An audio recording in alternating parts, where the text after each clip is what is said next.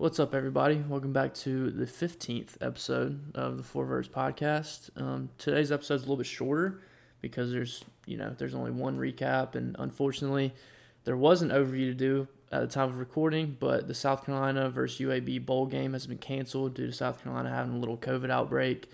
Um, so I guess just disregard any of our mentions of that game because it is no longer happening. But anyways, um, I hope you enjoy it.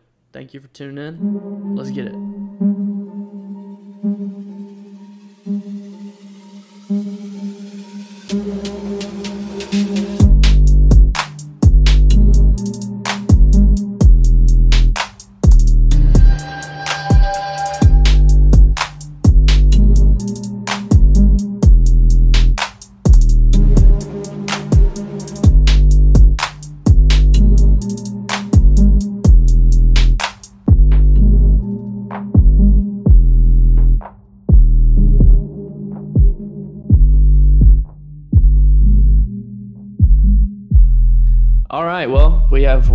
Recap this week the Clemson Notre Dame game for the ACC Championship. Um, Sam, if you want to give us a little breakdown of that. Man, this was really fun to watch after about the first uh, 10 minutes of the game. But, uh, you know, last week I talked about three things. Um, and the two biggest of those being obviously with Trevor Lawrence back, he had to be a factor with his legs just because he opens up so much for the rest of the offense. Uh, and then the other thing was was having uh, Tyler Davis back in the middle, along with James Skalski, uh, just getting the the core of your defense back. We needed to play a lot better at the point of attack. Uh, but I did mention that I was I was still a little bit concerned about our ability to win, you know, the the physical matchups at the line of scrimmage, specifically when we have the football, because our offensive line got whooped so badly last time. But you know, really really all three of those things worked out beautifully. Um, you know, Trevor Lawrence, again, he needed to be a factor in the run game because we know that at the end of the season, uh, when there's big games, trophies on the line, Clemson will run their quarterback. There's nothing to be scared of. There's no there's no fear of getting a guy hurt. You need to go out and do what you got to do to win the game. So Trevor Lawrence, uh, he led the team with 14 carries, uh, ended with 90 yards. Uh, that included a 34-yard touchdown to seal the game uh, later on in the third quarter. Yeah, he was um, scooting he was. If you go back and watch that play, our right tackle Jordan McFadden, um, we let the H back kick out on the uh, um, on his defensive end, and he just worked up on the linebacker. And I don't know, I, I, didn't see his number because he got absolutely mauled. He took that kid and threw him to spring Trevor. So, you know, again, that that pretty much sealed the game. Uh, Notre Dame did have two sacks. Uh, but I thought Trevor Lawrence was was outstanding in the pocket. There were a few times where he had to move off his spot. They were able to you know get around his feet, but he didn't go down. Um, even the touchdown throw to EJ Williams, the way he's able to step up in the pocket, avoid some guys, and, and, and throw an absolute dot, you know, 20 some odd yards down the field to, to EJ Williams on a on a dead sprint was was pretty pretty nice. Um, but Travis Etienne finally showed up. Imagine that. Only had 10 carries, but you know, had a had 124 yards and a touchdown. Um, Trevor had a little bit of a mental mistake there at the end.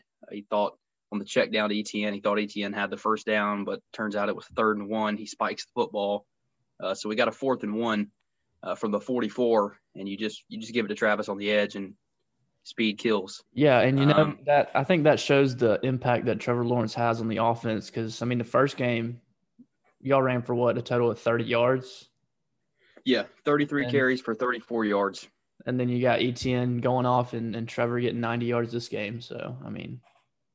Yeah, and I mean, I think the, the interesting part is Travis, he had three catches for 12 yards, um, pretty pedestrian, had four targets. Uh, we tried to throw him one on the wheel route, had him matched up on a on a linebacker, and, and Trevor rolled out to his left, uh, flipped his hips, and threw it back down towards the right side of the field, towards the numbers. He just couldn't track the ball long enough. Um, but he wasn't used as much as I expected, honestly. I felt like we might try and do some different things with him, splitting him out the slot, you know, just motioning back and forth. But again, just just not as much usage as I expected, but he was far more efficient than I would have ever guessed. Um, you know, just basing it off last time, our offensive line, we haven't made any changes. Their defensive front seven hasn't been any changes. Obviously, Trevor Lawrence being in there, you're not going to have Kyle Hamilton and some other guys triggering on any run actions, but – so you can essentially take one man out of the box by having Trevor Lawrence taking the snap. Uh, but I wouldn't have guessed, you know, Etienne would have been as successful as he was. So so shout out to the offensive line. They played their best game of the year, uh, consistently opening up holes, winning one-on-one matchups.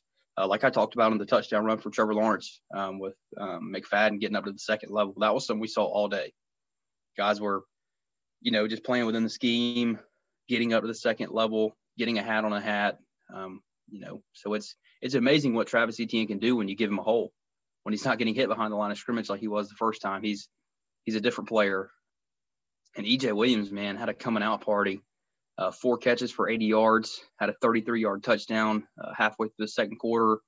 And then obviously right there, uh, you know, on the drive where Trevor ends up scoring uh, on a third down, has a huge one handed catch down the sideline. Um, very, uh, looked a lot like Justin Ross as a freshman at the end of the year when he started to kind of come into his own and, and really started winning some one on ones. But um, he's he's shown to be a factor uh, down the stretch. Uh, so basically, he's playing a lot of the X receiver, so your field wide receiver spot, um, having Cornell on the boundary, and then and then Amari in the slot.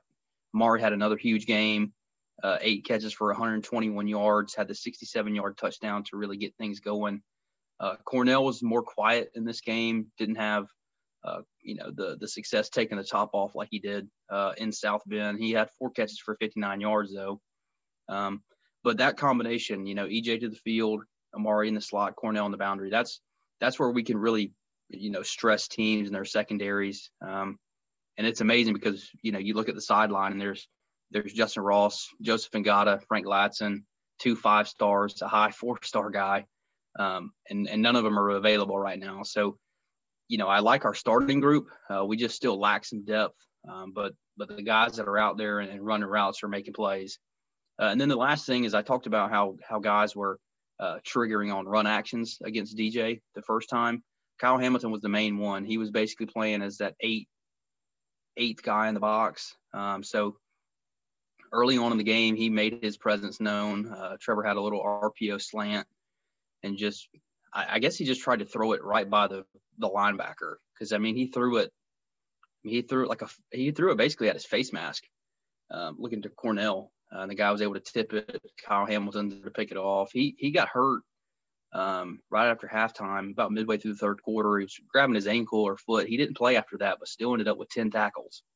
Um, but again, that just speaks to to what Trevor can do by by just being on the field. He was able to take a man out of the box, and, and like you said, Jacob, that that opens up so much more for the offense. That he just he just kind of scares defenses a little bit. They can't they can't cheat on the run because they know that if there's a hole back there, he, he's going to find it, and he's got the arm to make all the throws. So uh, it was good to see, you know, Notre Dame play a more traditional defensive structure, and we could really, you know, exploit that. Um, but again, very very surprised with how efficient we were in the run game. Um, you know, I figured Trevor would would run the ball a good bit. I don't know if I would have guessed 14 carries. Um, certainly wouldn't have guessed going for 90 yards, but I'll absolutely take it. Uh, defensively, again, I, I, talked about last week in the preview about how how getting Davis Skalski back up the middle was going to be huge. And was it ever? I mean, 47, that dude's everywhere. Uh, he was talking his shit after every play, every tackle he's in on, and he and he's letting them know about it. Um, but I thought, you know, the the main thing with getting Tyler Davis back a couple of weeks ago is I thought that he was going to really open up Bryan Bresee. Now, against Pitt and, and Virginia Tech, we didn't really see Bryan Bresee do a whole lot, frankly. Uh, but I thought he played probably probably one of his best games of the year because you have Tyler Davis over there in the middle eating up double teams. So that's allowing Bryan Bresee to work one on one with the guard. And he was, you know, I, have talked about this uh, in recent weeks that he's he's a big guy, and in high school he's able to just lean on people. He can run through you. He doesn't have to use his hands. He doesn't have to, you know, he doesn't have to do anything other than just be big. Uh, so for him, he's been inconsistent with the use of his hands, but when he does use his hands, he's very disruptive. Um, there were there were a handful of plays, especially down there on the goal line, uh, the drive that they ended up missing the field goal. He's he's in the backfield at the snap immediately, uh, working between Tommy Trimble and the uh, and the right tackle. Uh, so I thought there was a lot of things he did that that probably didn't st- show up in the stat sheet. Uh, you know, only had two tackles, but he was he was extremely disruptive the whole game. the same could be said for Myles Murphy. But the biggest thing was how we bracketed the pocket. I talked about not letting Ian Book beat you with his legs, um, not letting him get out there and look like Johnny Manziel. the first game he had 67 yards rushing, and and the biggest part was he wasn't as as deadly running the ball as he was you know extending plays outside the pocket, getting outside and, and finding a receiver downfield for 25 or 30 yards. That's what really hurt us, not necessarily him running. But this time we've bracketed the pocket. I mean, we ended with six sacks. Uh, you know, Book ended with 10 carries for negative 35 yards on the ground. We, you know, he was he had time to throw in the sense that we weren't necessarily blitzing and, and getting a ton of pressure, but we had outstanding coverage down the field. Of those six sacks, I would say probably three, maybe four of them at least are covered sacks where he's holding the ball for more than three seconds. You know, just running around back there with nowhere to go with the football, no answers. Uh, so obviously, I felt like the defensive line played well, but the the secondary is is really what what came in their own, which is surprising because it started out a little bit shaky. Um, the first, obviously, the first drive for for Notre Dame, they marched the ball right down the field, uh, had to settle for a field goal, and then the second drive, after our first possession ends in an interception, they have the ball uh, on I think our about 40, uh, so they're they're already in plus territory. They're able to get the ball down uh, inside the 15, and they miss a field goal, a, a chip shot field goal. Then the next drive, after we score a touchdown, now it's seven to three they're trying to answer, and they're still moving the ball consistently at this point. Then they get down in the red zone, fourth down. They, I think Brian Kelly realized that this is a different offense with Trevor Lawrence, and he needed to take a chance. Uh, so on fourth and three, uh, Book was able to get outside the pocket. Avery Davis found a hole. The throw was a little bit high, but it hit him in the hands. Uh, he should have caught it. But after that play, the the wind really went out of Notre Dame's sails. It seemed like they were just deflated from that point on um, and, and and we really took control of the game. Um, but you know, last time we got killed in the running department. This time we controlled the line of scrimmage as a team. Notre Dame had 30 carries for 44 yards on Saturday.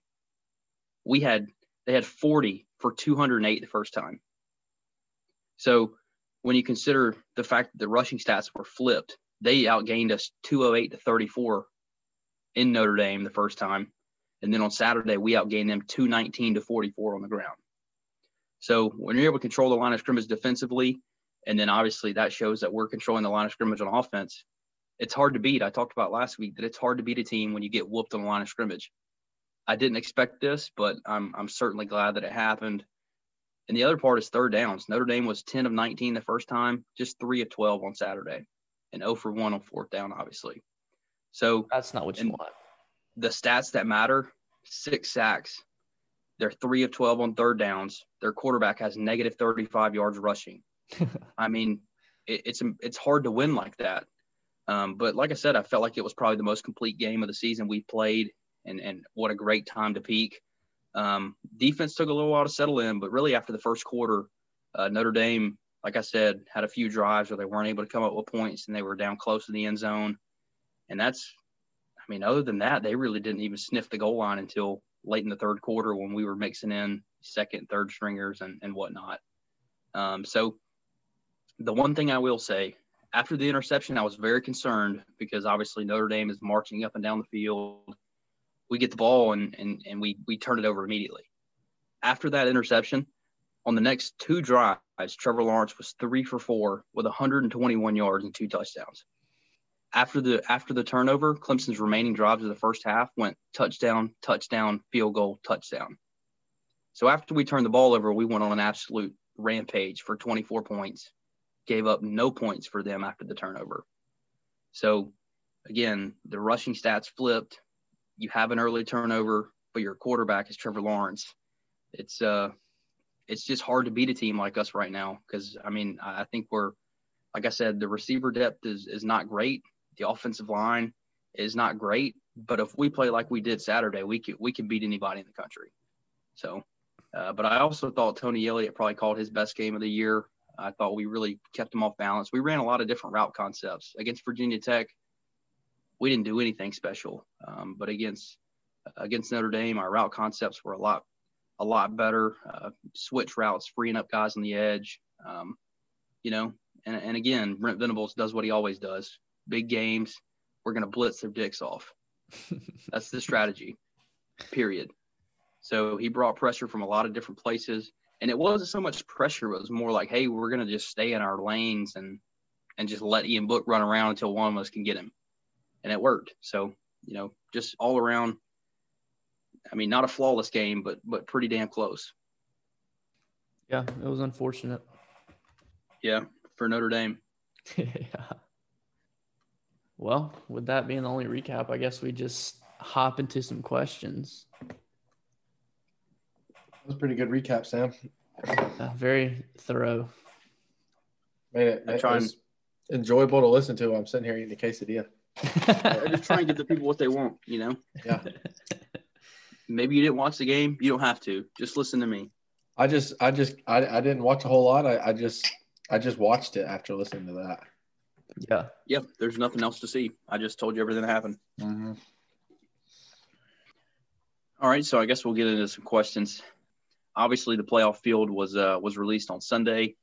So, do you guys feel like the committee got it right? If not, what would your top four be? Well, I mean, you know, there's a lot of going back and forth on whether Notre Dame should be in or Ohio State should be in. Um, you know, if you take Notre Dame out, then you put Texas A&M in. I mean, it doesn't make that much of a difference, I guess, from a from a neutral fan perspective, because both of those teams would get killed by Bama anyways. But one of them already did, being the difference. Yeah. I think. Yeah. So, you know, I mean, I feel like there's always going to be some controversy in whether the, the committee gets it right. Um, but it is what it is. Yeah, I mean, is it ever going to be perfect? I don't know because there's always going to be a fan base getting, in their eyes, screwed. But I mean, I just you take Ohio State out, who do you put in? Any team you say, you can give a reason why they shouldn't. So, Yeah, that's the main thing. I feel like, you know, obviously A and M, probably Cincinnati and Coastal, um, maybe even Florida. There, there are a handful of teams that that have a case to be made, but you know, I think it's negligible when you consider you've only got four slots. Two of them are locks, and you have Ohio State that, you know, are they one of the four best teams? Maybe we really don't know. They certainly, I don't think they've proved to be a top four team. Um, but you know they haven't lost. They're conference champion, so I think by the formula they normally go by, they they maybe should have been in. Um, but like you said, there's no there's no way to get it right. Somebody always gets screwed. My thing is like when you just said that, um, you know, you look at the four best teams and Notre Dame just played a playoff team and got smacked by 24 points.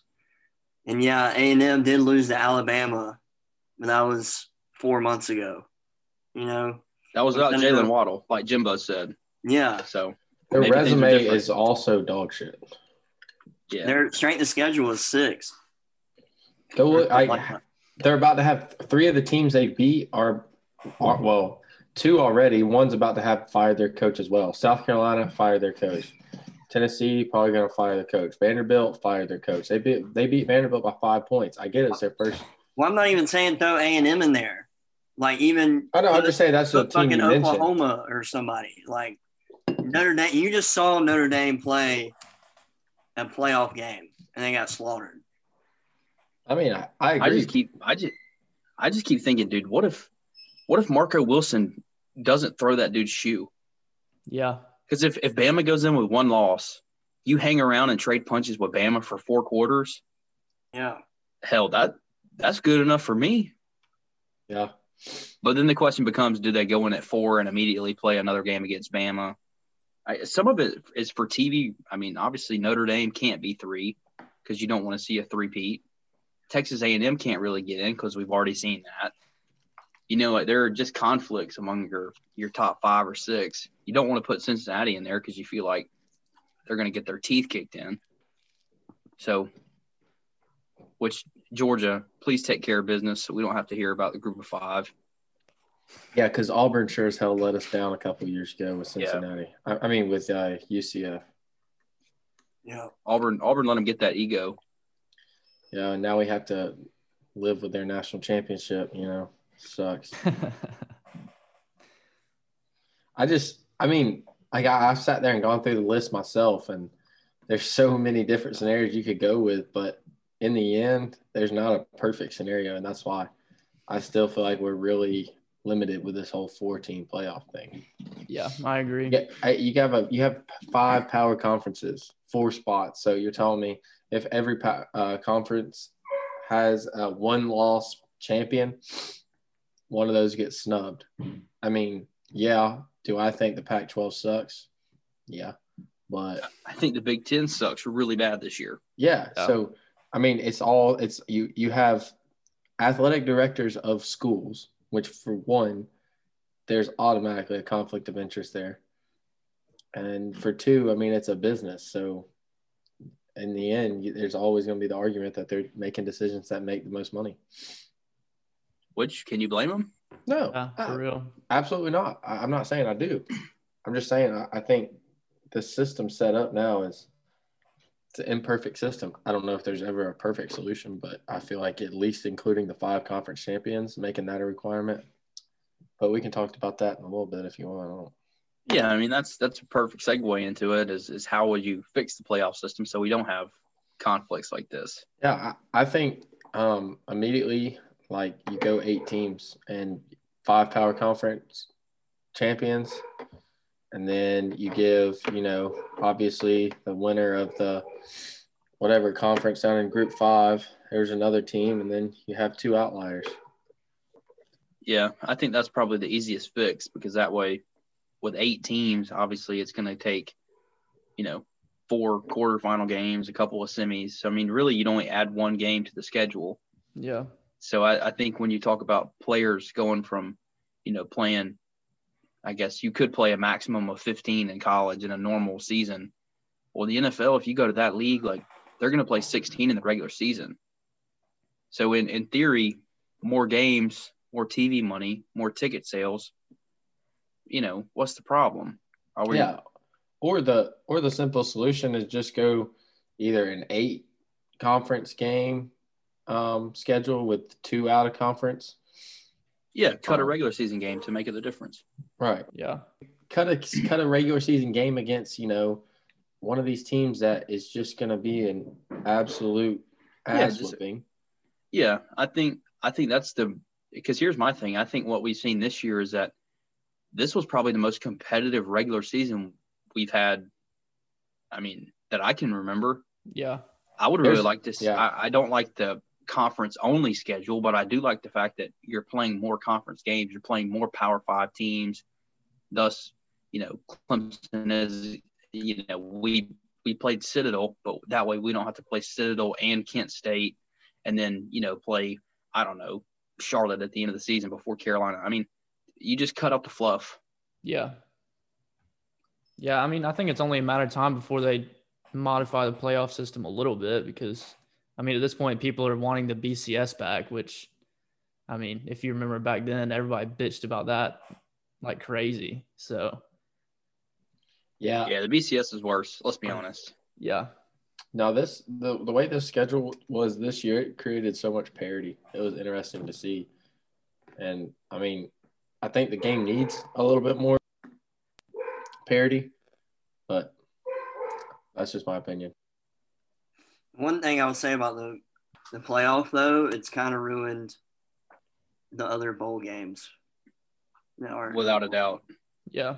and that's one thing that's kind of like a a win lose like from the BCS. Like you you make it four teams in the playoff, but you also lose the fact that bowl games, the other big bowl games are teams that just slid past the top four.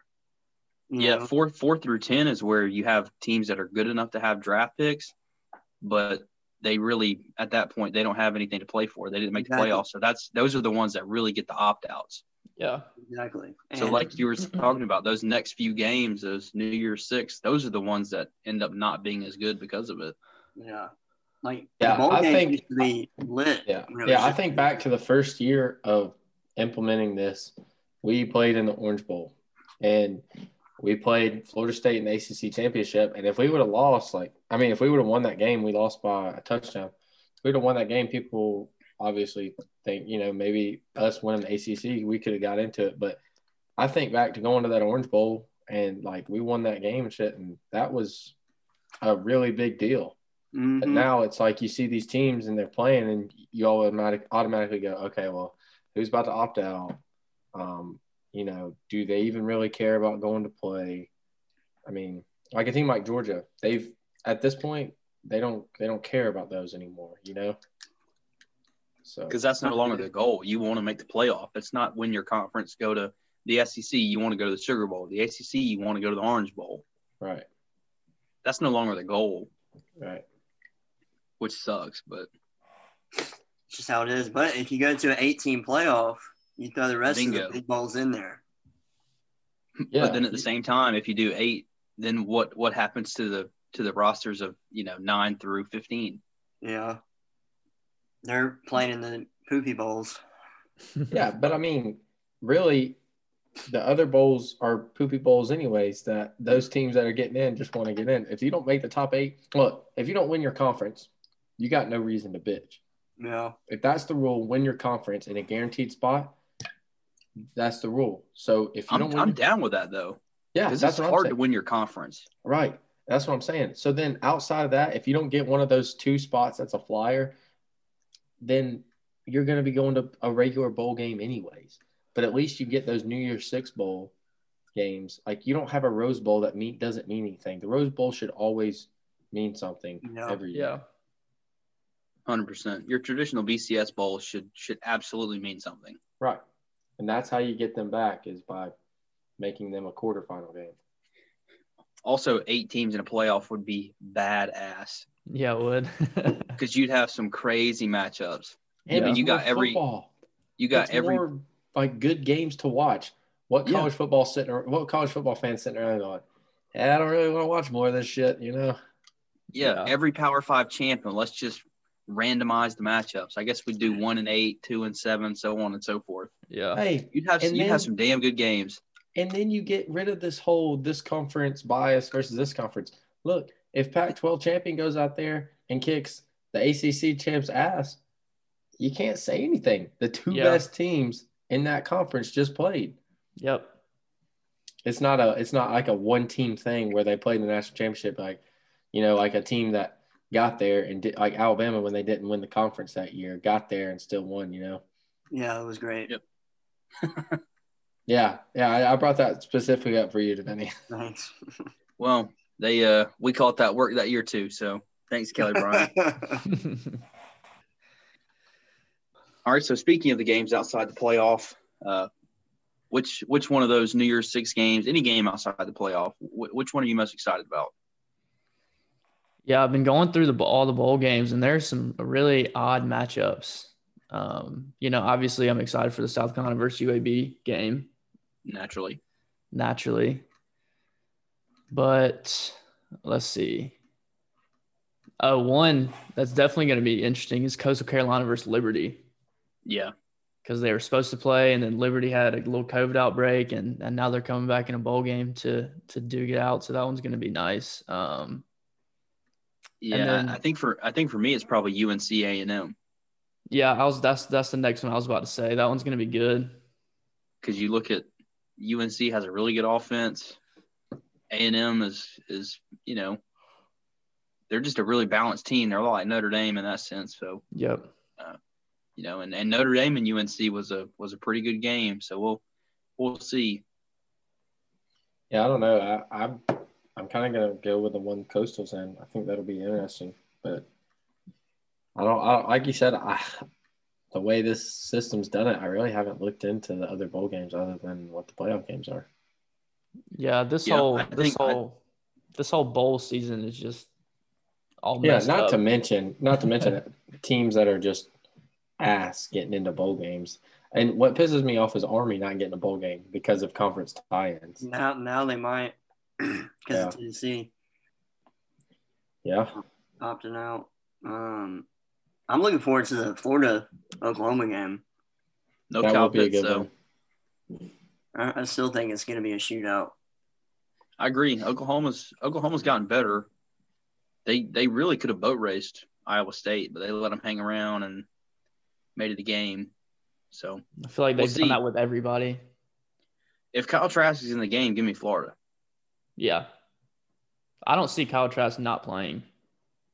Oh, he, he needs to play. Yeah, I would be surprised if he didn't play. And I mean, without having Kyle Pitts that works in Oklahoma's favor a little bit more, I mean, at full power, I think Florida wins wins this game by double digits probably. If if it's the team that played Florida, or the team that played Bama, absolutely. Yeah. The one that played LSU, no. no shot. Yeah, I agree. I agree. It But depends again, on which team. no Kyle out. Pitts that game. Kyle Pitts didn't play against LSU, so That is true. Maybe that is the difference maker right there. Uh, he's or just the such cleats. a matchup problem. Or throwing a cleat. I don't know. Yeah, yeah. Throwing Yeah, throwing the cleat definitely. I think that is the difference maker, but Kyle Pitts could be also a difference maker. But so, no, I know this is kind of digressing, but it's kind of a short episode. But who do you think wins Heisman? Like your number one pick right now? Who? Mac Jones. yeah, Mac. I, I want want- Devon, I want DeVonta Smith to win it. Yeah, I want him to I win. want DeVonta Smith to win it so bad, dude. I I think think that would be sick. As Well, a how about- homer, I would say Trevor Lawrence, but absolutely DeVonta Smith. There, he's unstoppable. What do you how- do with that guy? How about how about Alabama having three potential Heisman candidates on one side of the ball? Bro, they could all win the Heisman. On one Yeah. side of the All three of ball, them. They They're all have a all on legit field. argument too. they're all on the field at the exact same time. Yep, that's how Thank good. God, thank God they don't have two footballs. yeah, Because Najee would be Jesus scoring the same time DeVonta is catching a they'll, touchdown. they'll be racing to the end zone. Yeah, that'll be their only competition is who can get there faster. If the Falcons don't end up with Najee Harris, then they should just consider this draft, you know. Oh. I told uh, Jacob, wait, no, y'all probably read the group message, but uh, DeVonta Smith, second receptions at Alabama. Y'all know who's number one? Uh, Ridley? Yeah, no, Yeah, Amari school- Cooper. School history. Amari Cooper. Yep. Yeah, Amari Huh. went stupid. By by 30. yeah, and and he has like 10 more touchdowns. Yeah, he went And DeVonta been there for four years, he playing went, consistently. he Yes. went so stupid at Alabama. He's the one that kind of gets lost too. I feel like Yeah. you remember Julio being the the original just dog that Bama had, and, then you got you know Calvin Amari- Ridley. Amari and Calvin were there at the same time. That's true. Ah, Then you got Jerry Jeudy. Now Yep. DeVonta and Jaylen Waddle. they got Metchie. Metchie. Jesus Christ. I'm telling you, bro, they grow them over there. They grow them. No, they they grow them in Florida and they just go pick them out. Oh, six guess five DeVonta's- to 250. Yeah, you can play defense. Yeah, they want they want to do that six one, about 175 pounds, and just can fly. yep. Javon Baker's gonna be the next one. You got hops. That JoJo Earle kid is going to be the next one. He can freaking roll. Jacob, and you know me, I, I'm a South Carolina fan, so I'm not talking shit. If I came up to you before game one and said, at the end of the year, you'll be playing in the Gasparilla Bowl as an underdog against UAB, I would have said you- I would have said would- bullshit. what would- I would have said bullshit. yeah.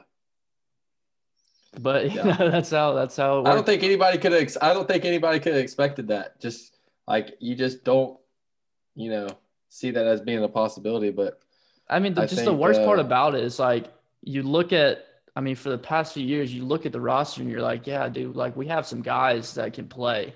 We got some guys with a lot of talent that can play, and it's just like, just never. It just hasn't come together. I mean, you know, a big part of that's coaching, but it's just it's so disappointing because you know I always get my hopes up that it's going to be a little bit better season, and the past few have just been getting worse and worse. So, but you know, new era. You era, know who should really feel bad about this though? Will Muschamp. Auburn. yeah, yeah, yeah. That's no. Like you beat you beat you beat Vandy because you showed up with a pulse. yeah, But Auburn, I get I get that you have a full strength defense at that point. But Auburn, come on, man. And then they and then they go out and hang like hundred on LSU the next week. yeah, I know. Like what? Doesn't make sense. and then they but- fire their coach and contemplate hiring hiring Kevin Steele. It just gets bad and bad, and then worse. and then you think, oh, this shit can't get any worse, and they're like, hey, Kevin Steele's our guy, and you're like, holy shit. And then Billy Napier tells them no. like, geez, guys, what are y'all doing? Didn't uh didn't Freeze tell him no too? I don't know. I haven't seen any. I haven't really seen anything. Like, have they even talked to Hugh Freeze? If that they should, tried to that hire should have been the anyone other that should than have been Lane, the first guy they called. Yeah, him or shit, Lane, Lane Kiffin, I Kiffin, guess. just just call Lane Kiffin and be like, Lane, look, you know, Ole Miss is always gonna suck. It's you're not gonna do shit over there. Just come to Auburn, and we don't care what you do. Just be borderline, you know, clean. You know, you don't have to be like, you know, super. he probably clean. told him. He probably told him step up their sorority game. Yeah, he, he, Yeah, my boy Lane over there. yeah, Ole Miss got them shawties over here. Yeah, they do. but yeah, I don't know. It's going to be interesting watching that coaching surge because, yikes. That's not good. At a school like Auburn, there's no excuse. Like, what are y'all doing? They should Kevin get Ray Tanner to help out with it. Shit. I think Ray Tanner will be like Kevin They should Steele, just- guys. They should just hire Muschamp. I think that's that'd be a good rebound for him. I think that's a perfect fit. yeah. I think So it works out slow- well. He can slowly make their roster look like shit, and then I would love just that. I would become love the doorstep. Yeah, I mean, South the state of Carolina, South Carolina has Auburn on their schedule again next year. So, yeah, if if they got Will Muschamp, then we're winning that game. Nah, year year one he won't be able to burn it to the ground. Yeah, yeah. How long was he at South Carolina? Five years. At least give him four years. yeah, it takes Uh. him. It takes him a good three years to really to really burn it to the ground. I mean, in year two, he went. He, he got like nine wins. And Yeah, it was nine and four. Gave him this big old extension for some whatever freaking reason. Because he did really good. Yeah, it is. It is With a- the roster he did not recruit. Yeah. Exactly. But anyways, Well- I guess we can hop into the picks. Sounds good to me. Well, Yeah. Yeah, this is a App uh, State put it on North Texas today. they did. They did. Um, hey, we didn't get to pick that one uh, because we've got a bunch of really uh, I don't know what to call these. So we'll just we'll just go ahead and start. Uh, obviously, have a uh, we have a tie for the lead right now. Sid and Davini both sitting with 140 points, uh, and then and then Jacob right on their heels with 138, and then me. You know, I'm I'm down here with 132, but you know we're gonna make it happen. I I, I can feel the comeback is imminent. Oh, these picks are about to be. When I, I'm picking the opposite, whatever y'all pick. Yeah, this is a total I mean, crapshoot. I, at this point, I got to go for the top. Like, if you're not God, first, you're yeah, I last, mean- Bobby. God darn, dude. I'm looking at these schedules and these. The, wow. yeah, like I said, there's you know I apologize in advance, so we'll just get right into it. Uh, first game, we're gonna have Nevada uh, playing Tulane. Tulane is a three point favorite in this one. Sid, what you got? Ah, I, I, I mean, I'm, I'm trying to come up with an answer here on like, this is why I'm going to pick this team. I got nothing. So I, I think I'm just going to, I'm just going to go with the, uh, the spread and they're telling me Tulane should win. So I'm just going to go ahead and lock in Tulane right there. Dude, I don't know. well, you got to pick.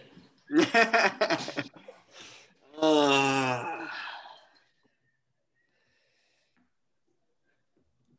Today, please. Yeah, sometime during the podcast, hopefully. not tomorrow.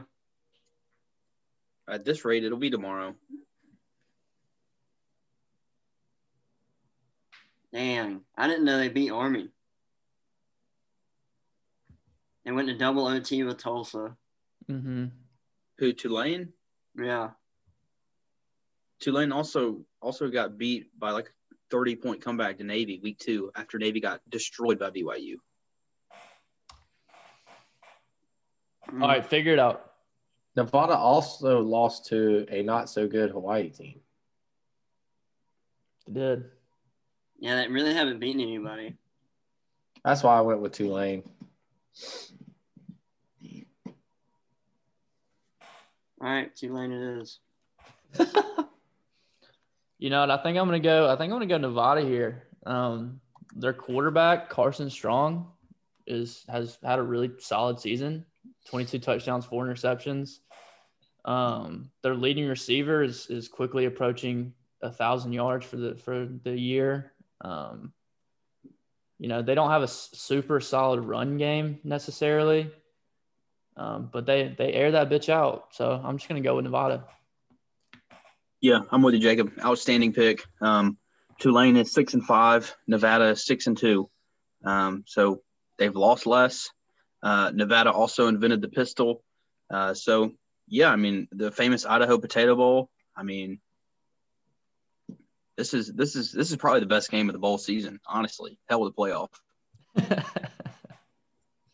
but with that said, uh, we get into a, a pretty good game. Uh, th- that game is tomorrow. So by the time you hear this podcast, these two games will have already been played. Um, but the next one is a pretty good game. We have we have UCF and BYU, the Boca Raton Bowl. Uh, BYU is a touchdown favorite here. Wow, another game. No idea who to pick They're here. all they're all about to be like this. I can't gain any traction. I I've watched UCF play this year in person.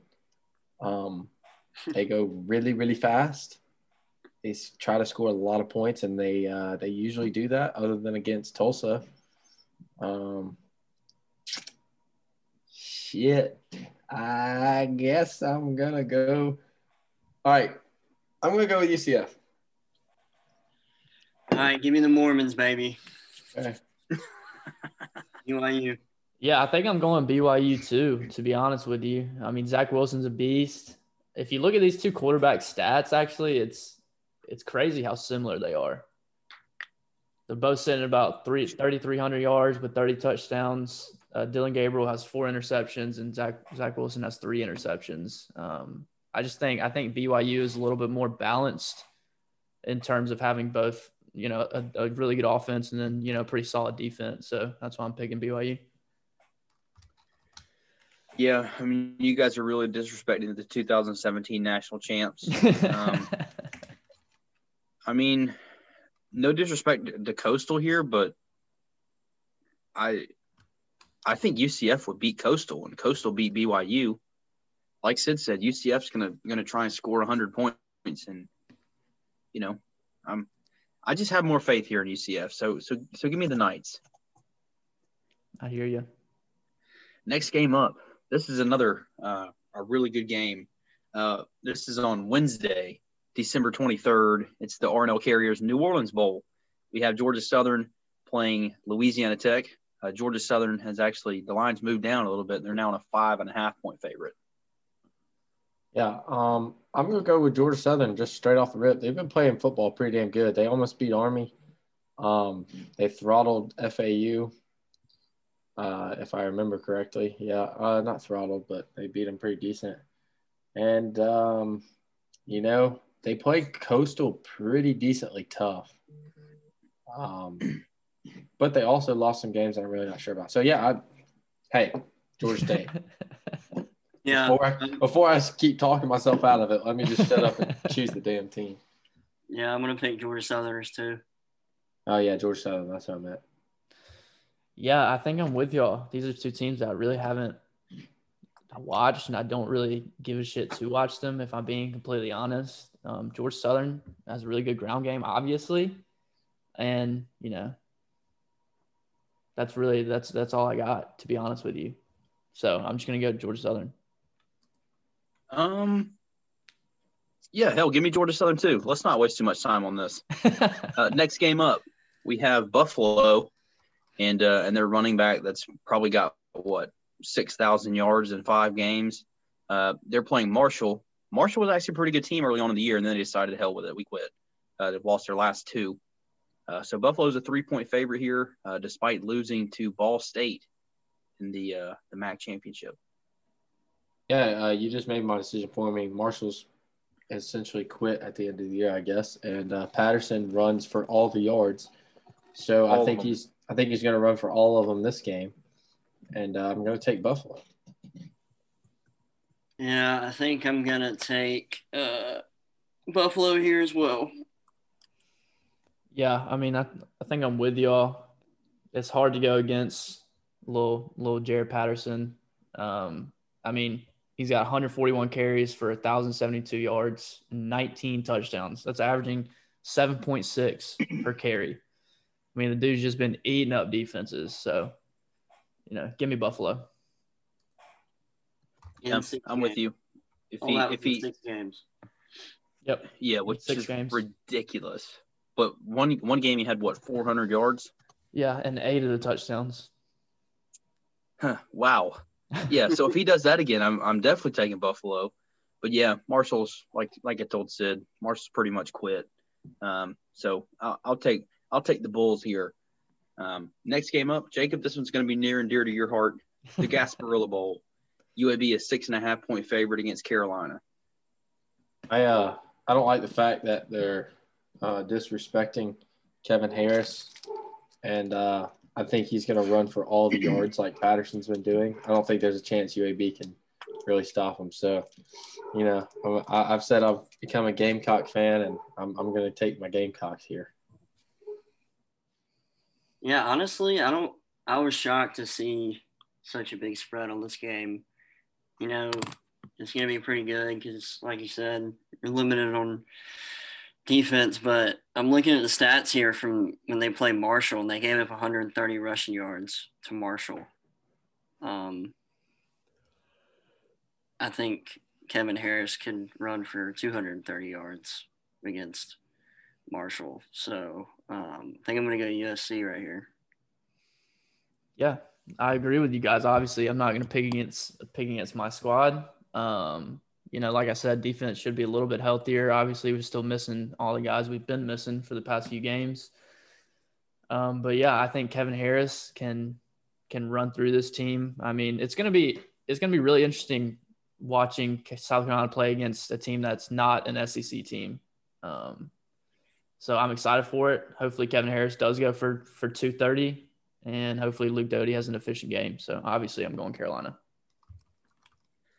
Yeah, I mean the the spread is kind of it's making me want to pick UAB. I'm not gonna lie, yeah. um, but I just I just have no faith in UAB.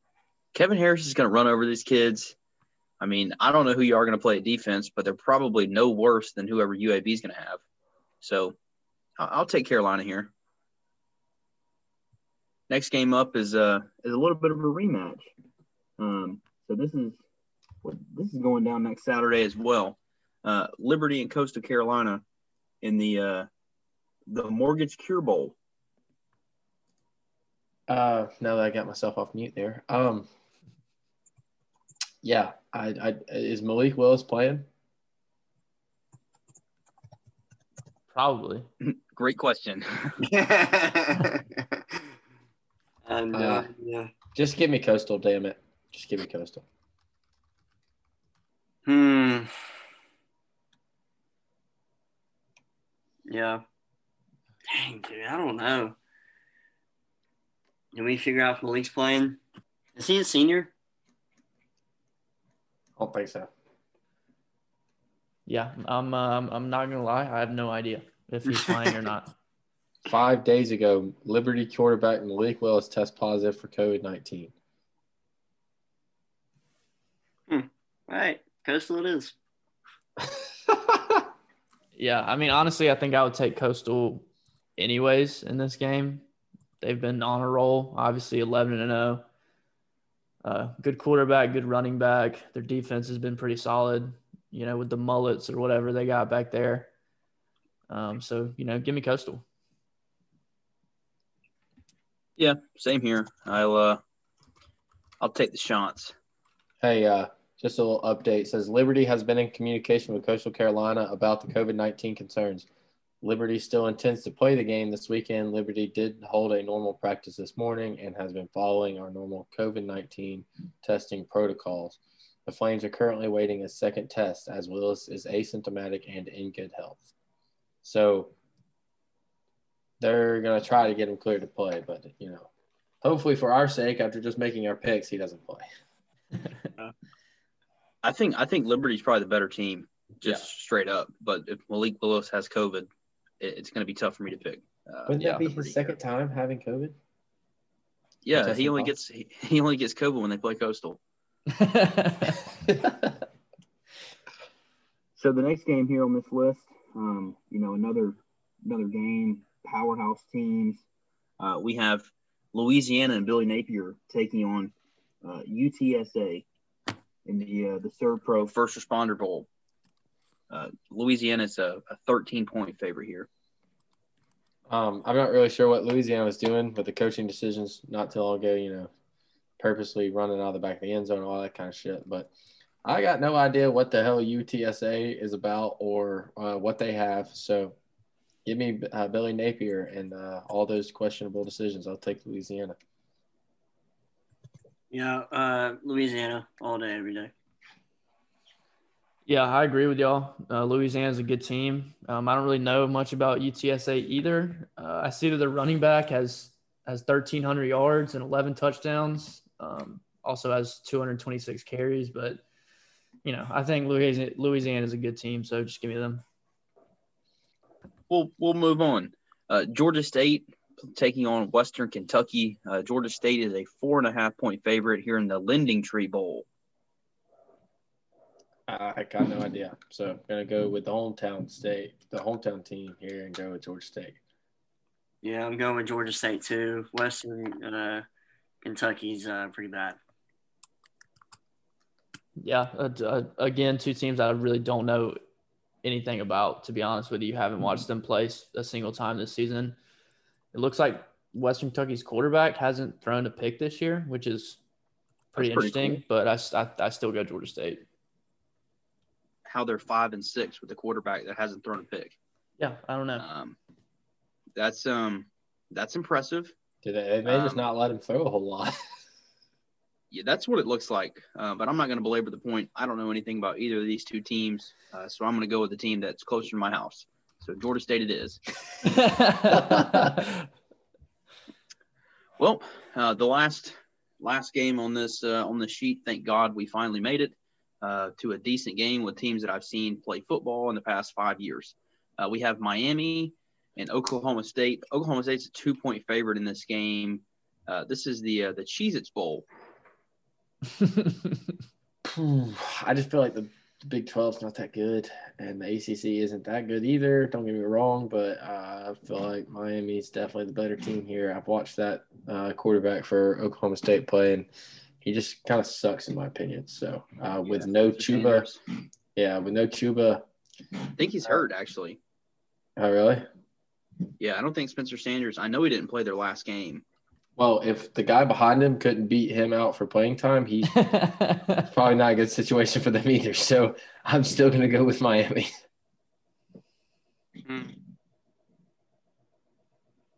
Hmm. Not so fast. Uh, no, I would. I was going to pick Miami, but um, considering that there's only one game difference, we need two games difference to give me a chance to win the year. Um, I mean, So not I'm necessarily. okay, We got so- more picks next week. It ain't worry. over after this one, brother. I know, but the games, you know, They're We'll both of a eat your toss. I know what you mean. So you're going OK State? Davini? Yeah. yep. All right, yeah, I think I'm gonna go. I think I'm gonna go Miami here. Um, honestly, I mean, OK State has not been anything special. Like you said, their quarterback kind of sucks. Chuba Hubbard has been, you know, really underwhelming, like extremely underwhelming. Tylan Wallace has been a bright spot. I mean, he has like half of the the passing yards from from the quarterback Sanders. But you know, I think Miami's a Uh, pretty solid team. If they come yeah. out and, and play disciplined football, which you know that's a big if, but I think they can pull out the win. Yeah, typically the other teams they play have the other half of his yards. yeah. Yeah. Um. I I mean, does Miami even want to play this? That's Frankly- another that's another question. Dude, I picked I'm, I picked Miami against UNC and they shit the bed for me, so I'm going against them this game. Miami's liable to shit the bed, no matter if it's the national championship or whatever. If they don't want to play, yeah. they don't give a shit. It's true. Yeah, I, I think I'm going to take Miami because you know um, Oklahoma State they don't have um, what's his name, Javonte Williams, and uh, Michael Carter. So as long as those two guys aren't there to catch felonies against this Miami defense, I'll uh, I'll take D'Eriq King. Uh, if that happens, if that same Miami team shows up, then uh, Vinny's gonna come out smelling like a rose because Yeah. Miami still hasn't stopped North Carolina from running the ball down their throat. Yeah, thank God time expired because oh my God, That's the only thing that stopped it is time. Yeah, that was uh Sam and I were sitting there watching that game, like, dude, I, I think they're gonna have two guys over three hundred, and they were oh, close. they almost did. They Yeah, they were- did. They were real close. Yeah, well, I guess last week me and Sam tied um, at seven and two. So Sam, if you have anything to say, Yeah, uh, the hell with Notre Dame, uh, the hell with Ohio State. Hope we hang a hundred on those guys. Um, you know, I'll, I'll break this down next week for you, but not impressed with them.